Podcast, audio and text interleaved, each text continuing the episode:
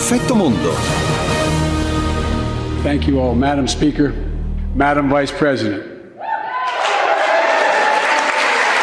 No president has ever said those words from this podium. No president has ever said those words. And it's about time. Joe Biden, Giulia. Sì, Joe Biden molto tonico. E come dicevi Oh. tu, insomma, eh, mi hai chiesto, ma è la prima volta che parlava Sì. al congresso? Sì, è la prima volta dal suo insediamento, da questi primi 100 giorni, e in effetti da, appunto dalla cerimonia di insediamento di gennaio. No, perché dicevo che noi ci lamentiamo a volte che il nostro Parlamento viene marginalizzato. Lui ci ha messo cinque mesi a fare un discorso al congresso. Discorso tra l'altro al congresso, ma fatto fisicamente dalla Camera, quindi poi tutti i senatori erano collegati Sì. E dietro di sé aveva la Presidente della Camera, la, la Speaker of the House, che è eh, come sappiamo eh, la Nancy Pelosi, quindi Madame Speaker, signora Speaker, e poi aveva la sua vicepresidente, Madame Kamala Harris. E eh, quindi ha detto, insomma, è subito stato accolto da un applauso questo, questo annuncio perché eh, poi lui ridendo ha detto è la prima volta che da questo podio un presidente americano può fare questo tipo di, eh, di- di, eh, può iniziare con questi aggettivi, madam, doppio aggettivo, madam e madam e eh, conclude dicendo it, it was about time ed è veramente era ora. Quindi dopo questo inizio con applausi solo da una parte sostanzialmente, se poi vedete il video eh, i repubblicani non hanno granché applaudito, e però ha parlato per un'ora e cinque, ehm, veramente tonicissimo, tra l'altro siccome è stato ripreso in tutti i modi, a me non sembra che avesse davanti uno schermo o qualcosa, aveva degli appunti e ha parlato di tutto, un discorso che ha colpito tantissimo è l'apertura di tutti i giornali di oggi naturalmente, ha parlato moltissimo di economia, l'abbiamo sentito, c'è stato anche un effetto sulle borse, se ne è parlato tanto nei GR, se posso dire una cosa in più, magari a chi ha già sentito tante cose su questo discorso, è sembrato veramente il discorso di un signore che ha quasi 80 anni ma sembrava un giovane Kennedy, cioè una, una- una smania quasi di, di cambiamento legato sicuramente anche a quello che dicevamo qualche giorno fa, cioè Joe Biden non ha tantissimo tempo per far passare queste misure veramente che segnano una- uno spartiacque rispetto a non soltanto a- alla- all'era pre-Covid ma all'era Trump, perché nel 2022 ci sono già le elezioni di midterm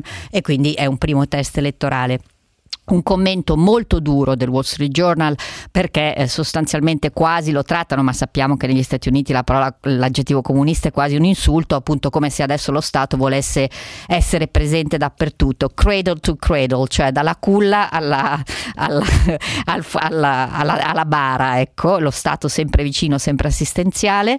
Invece il New York Times ehm, dice, fa un commento molto più interessante secondo me, cioè dice tutto sommato Biden ha parlato questa ora e propone delle misure che sono per quell'America dimenticata che paradossalmente anche Trump voleva, cioè ha invitato a votare per lui. Poi però non ha naturalmente fatto questo tipo di scelte economiche, quindi i poveri in America sono rimasti poveri, la classe media ha continuato a impoverirsi, vedremo se le misure di eh, Joe Biden funzioneranno perché sono a debito e si basano su nuove tasse, però intanto il piano c'è.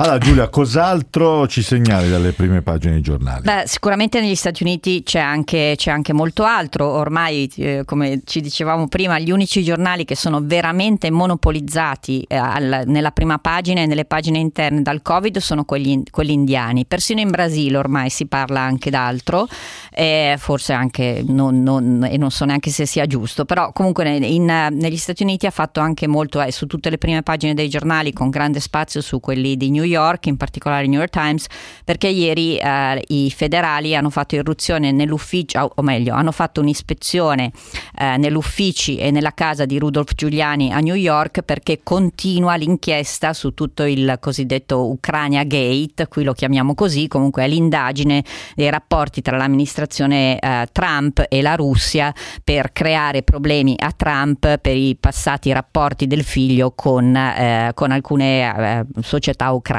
Quindi l'inchiesta prosegue, per Giuliani non si mette benissimo, secondo quanto racconta il New York Times, perché insomma arrivare a una perquisizione e al sequestro di telefoni cellulari, computer, vuol dire che evidentemente c'erano i presupposti per cercare delle prove di eh, eventuali comportamenti insomma, n- illegali.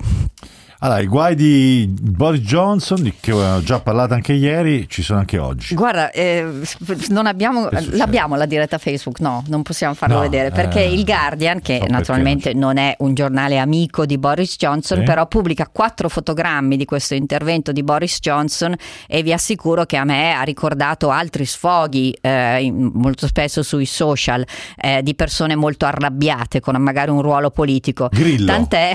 No, non so. Guarda, non volevo dirlo, ma Vabbè. visto che è la cosa più recente, un po' sì, nel senso che il Guardian titola La furia eh, del, eh, del, primo ministro eh, sul famoso affair Cash for Curtains, che viene chiamato così, cioè soldi in cambio di nuove tende, nuove tappezzerie. Sono le quasi 60.000 sterline con le quali ha eh, restaurato il suo alloggio privato vicino accanto al, a Downing Street 10. le tende con 60.000, quante sono 60.000 sterline? Eh, sono quasi 80.000 euro, quindi ah, insomma una bella ristrutturazione. Belle tende, belle tende. E questa notizia però con Boris Johnson, con le foto di Boris Johnson è solo sul Guardian perché poi in realtà ieri ha parlato il ministro della salute Matt sì. Hancock, se vuoi lo, lo, sentiamo, ha fatto un po' un punto eh, sulla situazione eh, in, nel Regno Unito.